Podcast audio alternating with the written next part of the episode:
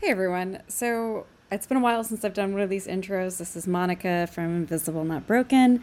I really feel like I need to. Um, this is one of my uh, most um, wanted interviews. I don't usually chase people down for interviews, but once I started talking to Tiara on um, Twitter, I just knew I had to have her on. And we have been going back and forth trying to make this happen from some of the worst technical issues ever to finally getting to chat. Um, Tiara is an amazing activist and will be a lawyer very soon and just had a baby a month ago. So I can't thank her enough for coming on to the episode.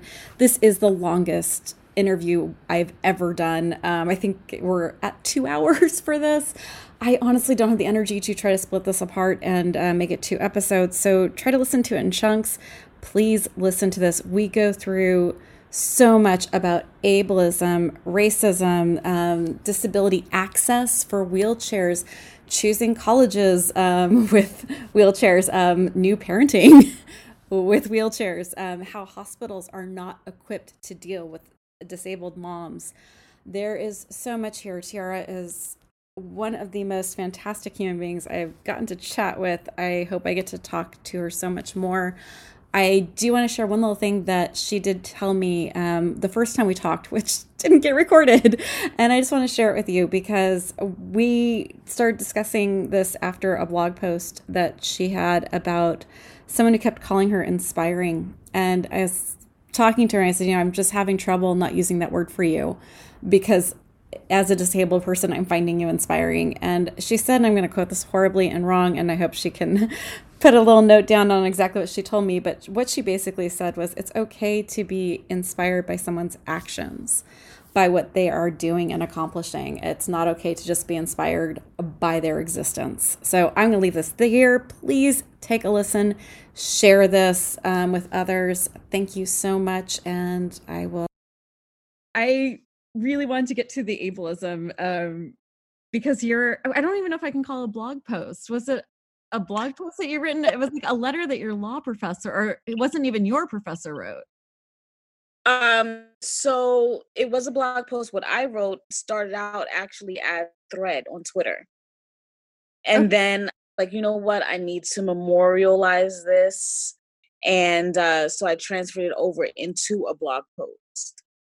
Um and the person that I was referring to did teach me at one of the I've gone to school a lot. so in one of the programs that I went through, um, he taught me in one of the law, it was legal school. So it wasn't a letter to him, but it definitely referred to what he said in support of me. And that was the thing about it. He was trying to be supportive and help me get donations. I was raising money for the bar exam because it's incredibly expensive and I am incredibly broke. So um oh, you don't even know. I no, I like just, but, I, there's so many issues to talk about, but like that there's a paywall in front of even becoming a lawyer. Like the and a lot of professional i mean look at what doctors go through with their residencies and you know like when you get to the professional degrees um gets expensive and it's it's yeah like you said there's a paywall um and so that's still there but so i was just trying to raise money to pay for registration and then pay for my hotel for the few days that i was going to be doing the exam and also to pay for study materials but then i also wasn't going to be able to work for at least a month so i needed to raise money for that too so you know, he, he was trying to help. Um, but the way he did it was I don't want to say exploitative, you know, um, but he's enabled. He's quote unquote enabled. And so he did it the way he knew how. And unfortunately, it was by highlighting um, how I'm disabled and highlighting how I've quote unquote overcome said disability Meanwhile, I'm still sitting in a wheelchair, still disabled. So no, I have not overcome anything, um, except for some ableism here and there. But yeah, so no, it wasn't a letter to him. It was just a blog post about that particular incident, and just letting everyone know, like, don't do that. don't don't be that person. It just I, I read the letter and it was um I, I was so surprised at how oh god the words are just gone for me today um but i was just so surprised at how he erased everything about you except your wheelchair. And that was funny to me funny as in it was sad yeah. because he also said in that same um his particular post which i screenshot he said in that one that he doesn't even see me as disabled and it's just like wait for someone who doesn't see my disability you sure are harping on it a lot and a lot of and a lot of people done that over the years. Um, I have a friend now. She's really great. I love her. Um, and she'll say that sometimes she forgets that I'm in a wheelchair. And when I was in college in the early 2000s, um, I had another friend, you know, I had several friends who would say the same thing here and there, like, oh my gosh, it is so easy to forget that you're in a wheelchair and it's a lot of it has to do with how I've always presented myself as the quote unquote super crip, um, the I can do anything, uh, my disability doesn't stop me. And I would do things like climb up a flight of stairs because I wanted to go hang out with some friends. And don't worry, I can climb the stairs, just carry my wheelchair behind me. Um, so yeah, I get it. How after a while, when you spend so much time around somebody, you just stop noticing things. But when it comes to something as big as being disabled, to quote unquote forget that I'm disabled, that's kind of detrimental to me because it means that you're not paying attention to what access needs I may have or how the outside world really affects my own life as he had mentioned, like he was like, I was surprised that you wouldn't be able to lift the 50 pound um, files and that um right. So as a part of that program, I remember that actually. Someone's waking up. well, we also have a baby here on air too. So um I remember that over every coo. That is killing me. My baby just turned 18, so like the baby don't get to hear going to like go in awe. he coos all day when he's not crying, and when he's not, he coos in his sleep. Um. So yeah, I remember that clearly. It was the year was 2013, and I was finishing off my paralegal program, and we had to do an externship for like 10 weeks. And so the school and your professors, they help place you, you know, in a law office, at least for my program, in a law office or somewhere legal related. And I remember that um, the professors, two of them that were mentioned in that particular blog post, tried to place me at this really nice firm here in Long Beach. Like it was a really good one too that I will I would have benefited from as far as my future legal career was concerned. And they told her that they couldn't take me they couldn't hire me even as free labor extern um, volunteer because of the wheelchair. It was the firm not the professors who believed that i wouldn't be able to you know carry files or you know get things off the shelves which i just want to say that's kind of illegal because the ADA. I was just saying they, the the law the law firm did not know that they were out of compliance with the ADA. That's yeah. I don't even know how they let them get away with that, but I wasn't I wasn't gonna trip too bad of it because look if I have to fight that hard to work for you, then it means I don't need to work for you. And I think that's what changed. That's what changed circa 2014 15 is that you know i used to censor myself a lot i used to censor myself a lot well yeah no i did um to a point and then right around the time that you know black lives matter started to grow oh, huge oh, yeah. i thought to myself i can't stay quiet anymore just because I need to have a job. If you won't hire me because I said, hey, stop killing us, then I don't need to work for you. and I've taken that same mindset into all things disability, all things female, woman, um, because if I have to fight that hard just to work for you, then I don't need to work for you. You don't want me. You don't need me. It's your loss.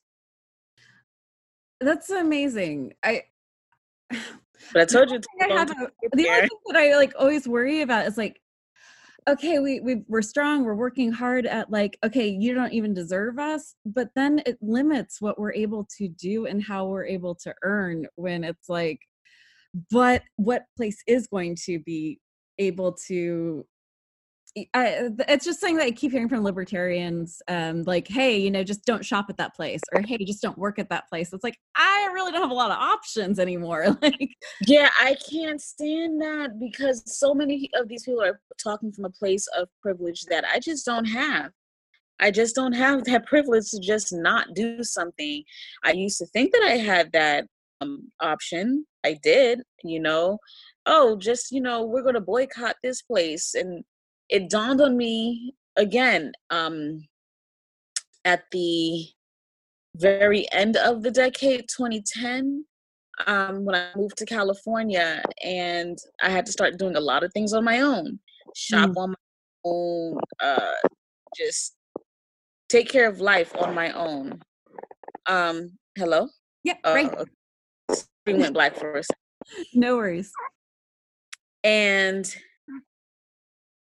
what ended up happening is people like, oh, you know, boycott Walmart, mm-hmm. boycott mm-hmm. corporation, boycott that corporation.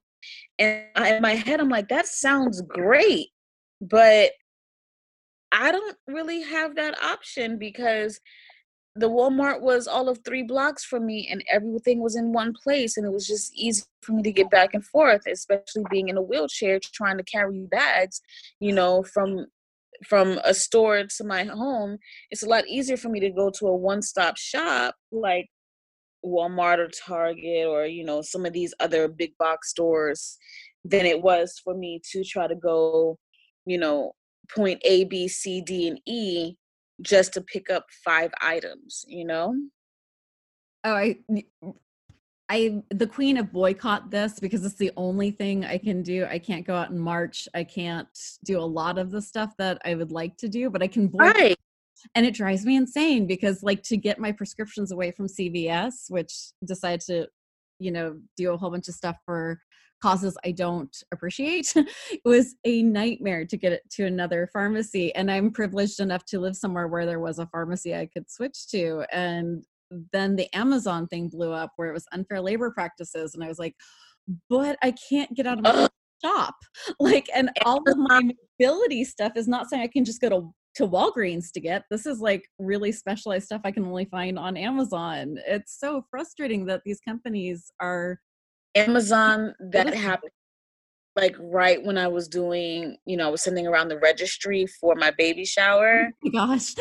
and I know people like, oh, but you could use Target, you can use this store's registry, that store's registry. I'm like, yeah, but unfortunately, you know, these are the cheaper prices. And my circle of friends, we're not that well off. So I had to think about who had the widest variety of goods, especially as a, you know, disabled mom to be, who had the widest variety of goods of things that I can use, but also uh in a price range that I know that even if my friends couldn't get it for me, that I would be able to afford it myself. Because that happened. You know, there were a lot of things on the on the list that didn't that weren't purchased that I had to get myself, and that's fine. So I support boycotting, but don't support uh what's the word? Criticizing people who mm have to cross the picket line for their own reasons. And in the disabled community, a lot of us had to cross the picket line. Um, and it's usually like that for pretty much every boycott. I know a supermarket out here, you know, you had people who were protesting in front of it, not the workers, though, just other protesters. And um, I just avoided it for a couple of days. Um, because I didn't want to I didn't want to deal with them uh talking about you know you're crossing the line this and the other no but i also need to eat and this is the place closest to me and i'm in a wheelchair let's keep let's let's keep bringing that up. Access is important to me. Mm-hmm. uh, we we definitely need to talk that one um, about the lack of access. It is unreal but i have a question for you because um, i've got to know what's the must have for disabled new mom? Like what is the the thing that like actually has just been really helpful to you? So it depends on your disability. So for me what's been incredibly helpful um has been something that actually a friend of mine bought for me. She brought it over. And it is the swaddle me set. Have you heard of it? Oh yeah. Okay and yeah, they they call it a sleep aid for babies, but it also helps me because it keeps him it keeps him, his arms and his legs from flailing about. And I've learned how to swaddle with a blanket, but he has also learned how to get loose. so Houdini's, they are like escape artists. Uh, and I'm like, you're not even a whole month old yet. How are you doing this stuff? But whatever. He's already he was already turning over two weeks ago. Oh my gosh. And he was a little itty bitty. Like he started out tiny and he's already getting strong. Late. Yeah. Oh, he's doing good. yeah. but um, so for me, it was is the recent thing. She bought me the swaddle me pod for newborns, and then she bought one for a size and large. And then um a person who works at my office building purchased a co uh, a co sleeper Oh yeah, those are great. The lounger that can go on the bed. Um, again, because I'm not gonna be able to just jump up get to the bassinet, even though that's supposed to be next to me. But whatever, small apartment. We're not gonna talk about that. it's a small. You're, like you're making such an amazing point because I think there's not anyone who didn't find new motherhood exhausting and overwhelming. But like there's also more barriers when you're also considering the mobility of being able to get to your screaming baby at two in the morning and yeah and i know they talk they don't appreciate especially medical professionals because you know sudden infant death and all these no. things and suffocation. They don't like the babies to sleep in the bed with us so i was like you know what? Fine he won't sleep in the bed with me technically lounger and said lounger creates his own space and a barrier in the bed. And as mm-hmm. an amputee, I have ample space at the foot of the bed. so the upsides. yeah, I have ample space at the foot of the bed. So I'll put his lounger there, and then dad has all the space that he wants on his side. Mm-hmm. And then my Twitter friends also purchased uh, for me an organizer, like a little cloth organizer with handles and it's sectioned off and that's been very very helpful in keeping the diapers and wipes and um the plastic storage bottles for when I pump nearby and and the pump breast pump supplies very close at hand um that's all been very helpful. Like it, it's all been like practical things that I have found to be very helpful for me. But it depends what your disability is and that's something that I think a lot of people forget is that there's so many different sides and types of disability. It's not just like, okay, disability is just someone in a wheelchair with both arms, both legs, and they're always in the wheelchair all the time. And there's so Which many different shades people, of this.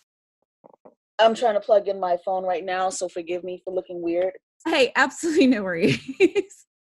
I'm in some sort of weird yoga pose right now just because I can't um, keep my legs in their sockets. So they're uh, sort of looking like um, one of those uh, broken doll things right now. okay. All right. Yeah, um people think disability, they think wheelchair, they disregard everything else. And one thing about uh disability Twitter is that it's helped me not do the same thing. You know, I've always been mostly concerned with the issues that affect me most, which is fair. You have to be able to help yourself before you can help other people. Completely fair. But um, at the same time, I used to be one of those people who would put some disabilities over others, mm. um, especially ignorant about invisible disabilities. That used to be me. And so I try to tell people you can be disabled and still be ignorant AF. You can mm-hmm. swear on this podcast, by the way. You're welcome to. Oh, okay. Well, you can be ignorant as fuck. Thank you. If we hurt, we get to swear. It's it's been proven that it helps with pain management. So we get to fucking swear. but um, yeah, I, I that that was me. That was me. Um, I don't want to say up until recently, but fairly recently, like at least within the last, uh, I'll give it 10 years or a little bit less um you know where i wasn't that knowledgeable about invisible disabilities and so you know i was one people like well oh my gosh get over it you don't have it as bad as me or as bad as that person and it took you know being on disability twitter to learn that wait a minute that's not cool um, invisible disabilities exist, and this is the wide, wide range of them. And I just didn't, I wasn't aware. But I also wasn't exposed to disabled people too much growing up outside of being in the hospital or working at Disabled Jesus Camp. Disabled Jesus Camp? Yes. This sounds like a story and a half. you know, a summer camp, a sleepaway summer camp, uh-huh. but it uh-huh. was a Bible camp um, but it was for people with disabilities. It was for children and adults. And so what happens is it gets split up in like, oh, and then the sister camp was right across the road. Um, so inner city Jesus camp, I'll call it, because that was their target audience. Um, kids from the inner city, and then of course disabled Jesus camp, people like me, disabled.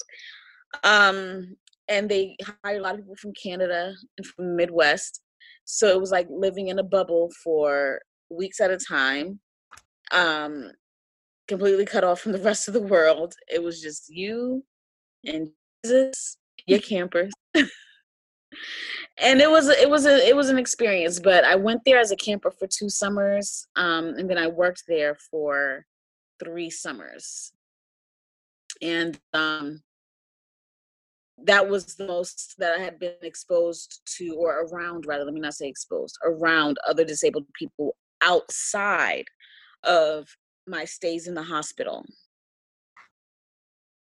Yeah, that's so, um so it drives me nuts about like when people are going off on social media and how the evils of social media and we don't connect anymore because of social media and it's like bullshit. That's all that's what we're all doing on social media is we're connecting. That's what we're doing on social media yeah is and it and it's it's it's really open like i said it's opened up a lot of um it's opened up a lot of the world to me you know?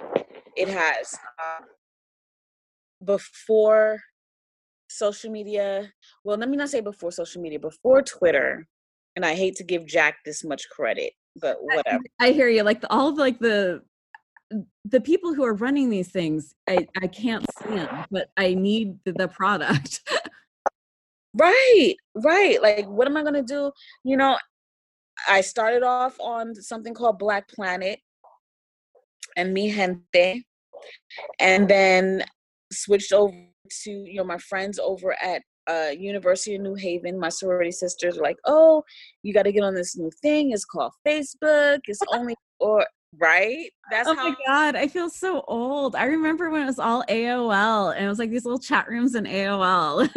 right, right. And then I, I remember when I got to see, I didn't have internet as a kid. I didn't have internet even in high school. I had a computer, but my grandmother would not let me have the internet. She said because there are crazy people in those chat rooms, whatever. So 17 year old me gets to college and I'm like, oh, I have access to the internet? email address? Chat rooms? What? Oh. And that was the beginning of the world opening up for me because I was always very sheltered and protected um, because of the simple fact that, you know, I'm disabled. And so they were very protective of me growing up. You know, I never spent the night at anyone's house. Um, I rarely went to people's parties, rarely. Um, I almost never had company over. That might have to do more just a thing for them not wanting to deal with it than it did for me, but whatever. Um, you know, I wasn't even so much I wasn't even allowed to do chores. Wow. Yeah, outside of basically making my bed and dusting off the furniture in my own room, there were no choice. I wasn't allowed to cook.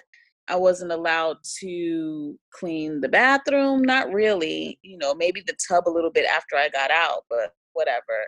Um sweep mop, no, no chores for me.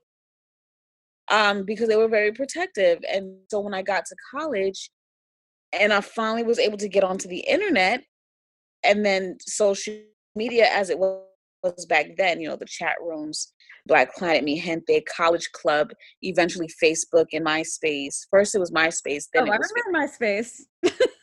for me at least. That was the order that it went in.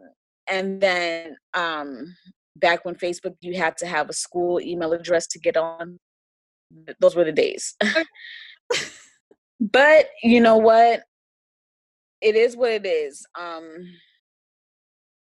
so when people say delete Facebook or, you know, boycott this platform, I'm just like, yeah, no, not going to do that. Sorry. I mean, I would personally love to. It's like there's so much about that horrifies me, but I have um, a very rare condition, and my tribe of people who have the same condition, we can always ask each other, okay, are we dying or is it painless? like it's a connective tissue disorder, so it affects everything from your eyeballs all the way to your toes, to your heart, your brain. And so it's always this question of like, so is it just Ehlers-Danlos, or do we have to go to like a specialist for something else? And that I'm going to ask you, was, was it everything? Sorry, what?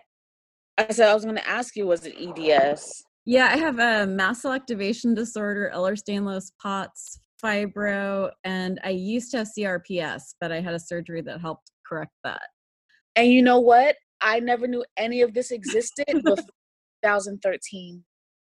And you know how I found out it existed? Twitter. Twitter. I Twitter. mean, disability Twitter is I was so happy when I stumbled on it. I didn't understand Twitter and how it all worked. I still don't. I'm still woefully like idiotic about like how this all works and like the etiquette of Twitter. I'm like I I'm trying. I don't know.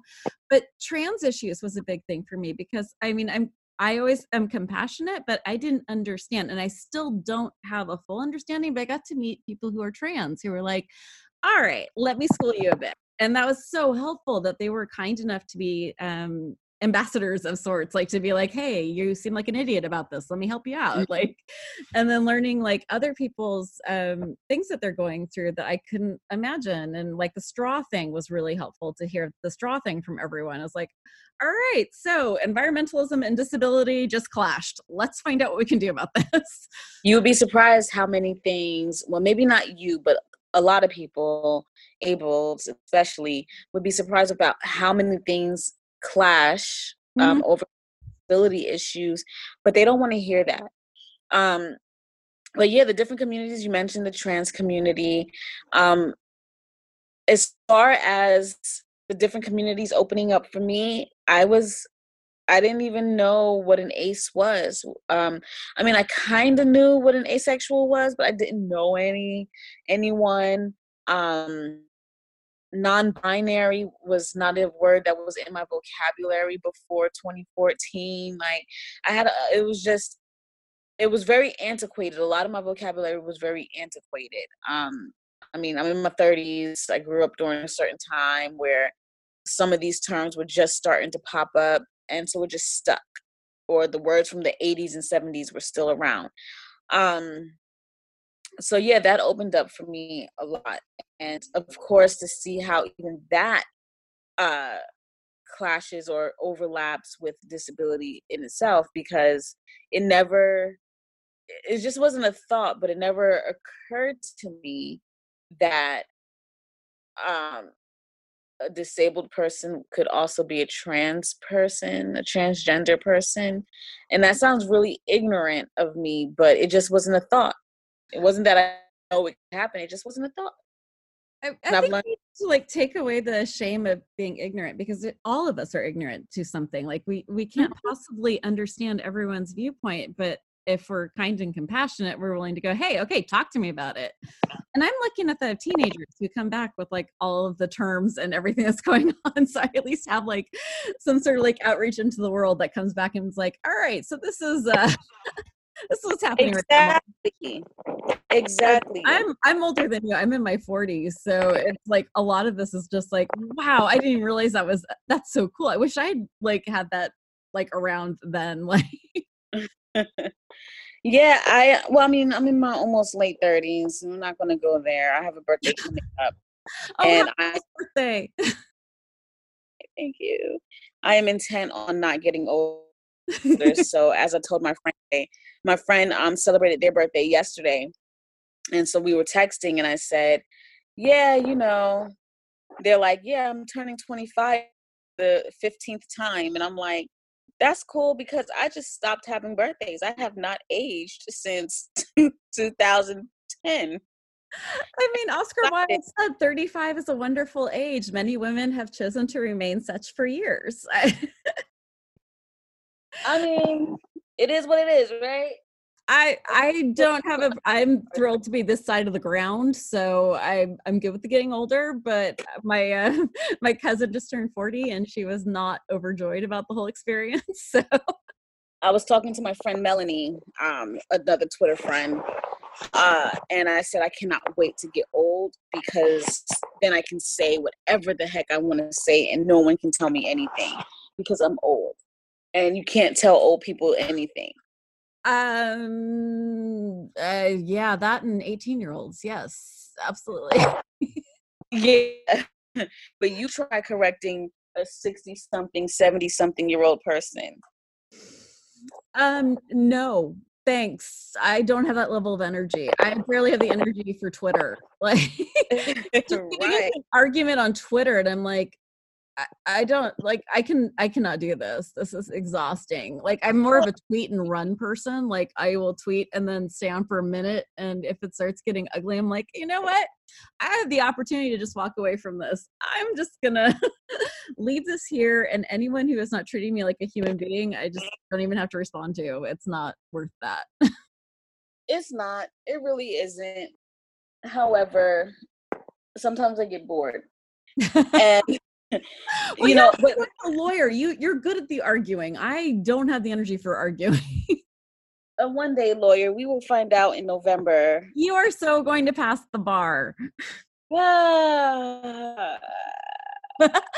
my, my sister just did the bar last year, and when you said you're waiting for your bar results, I was like, "Oh my god, I feel the anxiety from here." yeah so what so is your me, dream for this? What do you when you pass the bar because you're going to pass? What's are what kind of law are you going to practice? Do you know? Do you have an idea? So right now I'm in family law. Oh my God, you brave woman. yeah, I'm in family law, but my dream is to be a public defender here in California. That is my dream job. Um, I don't care what people say, like, oh, public defenders aren't real lawyers. Yes, we are. We're serving a population that really needs representation. You see, I said we as if I'm already a public defender. Look at that. I'm speaking into existence. See, that's my- you are going to do it. But who the hell doesn't think that that's not the hardest law job on the face of the earth? A lot of people feel that way though. They're like, "Oh, you're a public defender." Like you tell them like, "Oh, yeah, I'm a criminal defense attorney." They're like, "Oh, okay." I'm a public defender. They're like, "Oh." I don't know. I've heard that a lot of people feel that to go to the public defender's office means you couldn't hack it somewhere else. And I interned for them for one, two, two sessions, like two two separate semesters. I interned for them and I got to see them at work scenes preparing for preparing cases for trial and you know I got to write motions for them for different attorneys. I even got to sit second chair with an attorney and you know help her during a trial, which she won by the way. Um, and it was really cool. It was really fun. And I'm like, there's no way this is not a quote unquote real attorney job, considering the fact that. Hold on. No worries. Okay. Um, considering the fact that, you know, they're handling sometimes 10 cases or more at a time um, depending on what courtroom they're in if they're doing a trial if they're doing uh, traffic or if they're doing misdemeanors you know it all depends of course. But to see the level of the uh the caseload have but then the level of care that at least the ones that I've worked with that I saw out here in LA County the level of care that they give to each of these cases it it kind of um, negates what people say about that field. Now, of course, there aren't many disabled lawyers. Hmm. Can't imagine why, after what we just talked about in the beginning, that you know you can't even get an internship if you're in a wheelchair. Well, for a private firm, um, the public defender's office like, "Yeah, let's go." You know? That was a that was fun um the interview process gave me a look at what their interview process for an actual job would be with them uh so that was something. Um yeah it's it's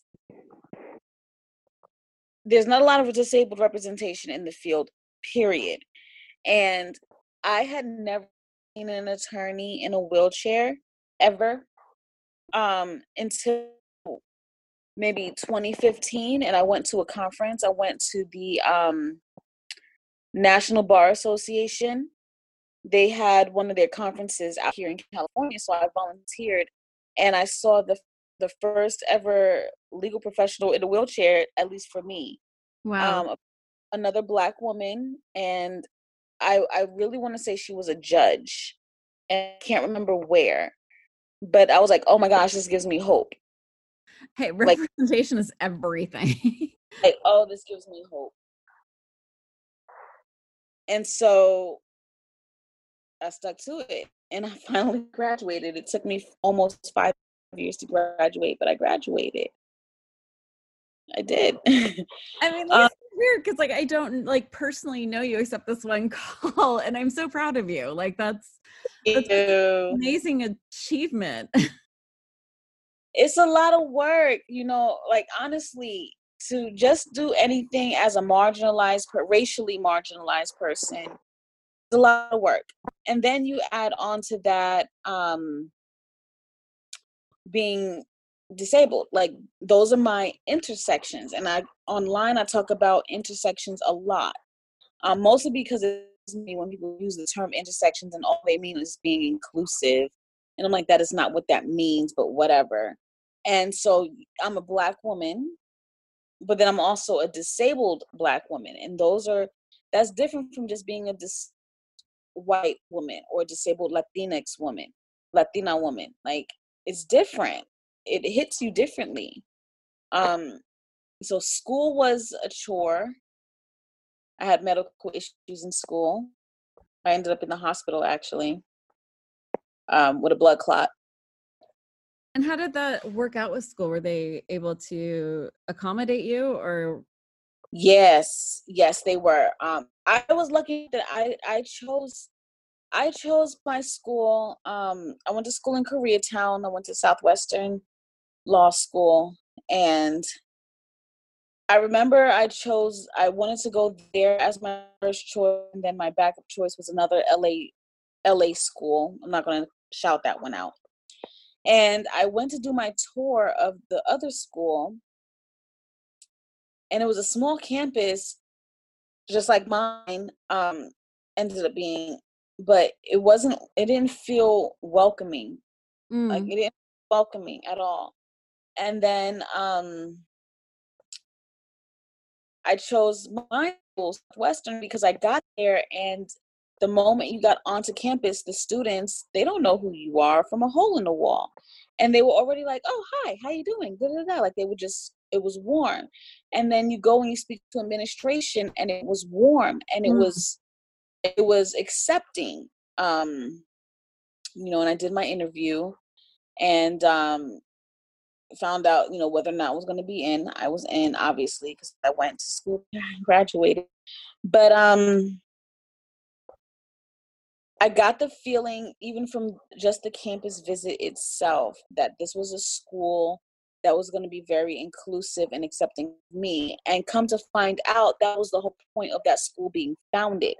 Um, wow. That school, yeah, that school was founded in the early 1900s. I don't remember the exact year, um, but it was founded specifically like me.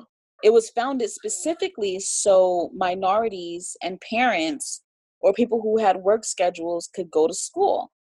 Um, because at that time, other laws weren't taking women, they weren't taking black people, they weren't taking you if you didn't have the money to pay for it and go to school full time and not work. And so I think that is something that attracted me. And they have a program, it was called the PLEAS program. And it was for parents who had other obligations, like maybe they had to provide elder care to their own parents or they had child care. And they let me into the PLEAS program for, reasons like, okay, you have doctor appointments, da. you know what, go to the PLEAS program. It's a half day program. Wow. You, you'll be here five days a week. Unlike the other students, you'll be here five days a week, but you'll be out of school by 1230 and you can go handle whatever you need to handle.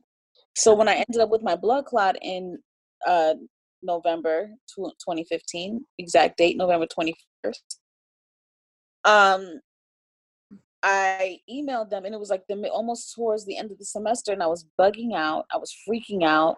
I had finals coming up and I called them and I'm like, "Hey, this is what's going on." And they said, "Okay, let's handle it." not too many questions asked. I'm so jealous. When I was in high school, I um I had this disorder and I had to have two surgeries and my in high school the teachers would not give me my assignments. See, I didn't I wasn't even aware of um accommodations and things like that outside um before law school, excuse me. Just wasn't. In elementary school i guess i had accommodations because i had a paraprofessional follow me around everywhere. Um uh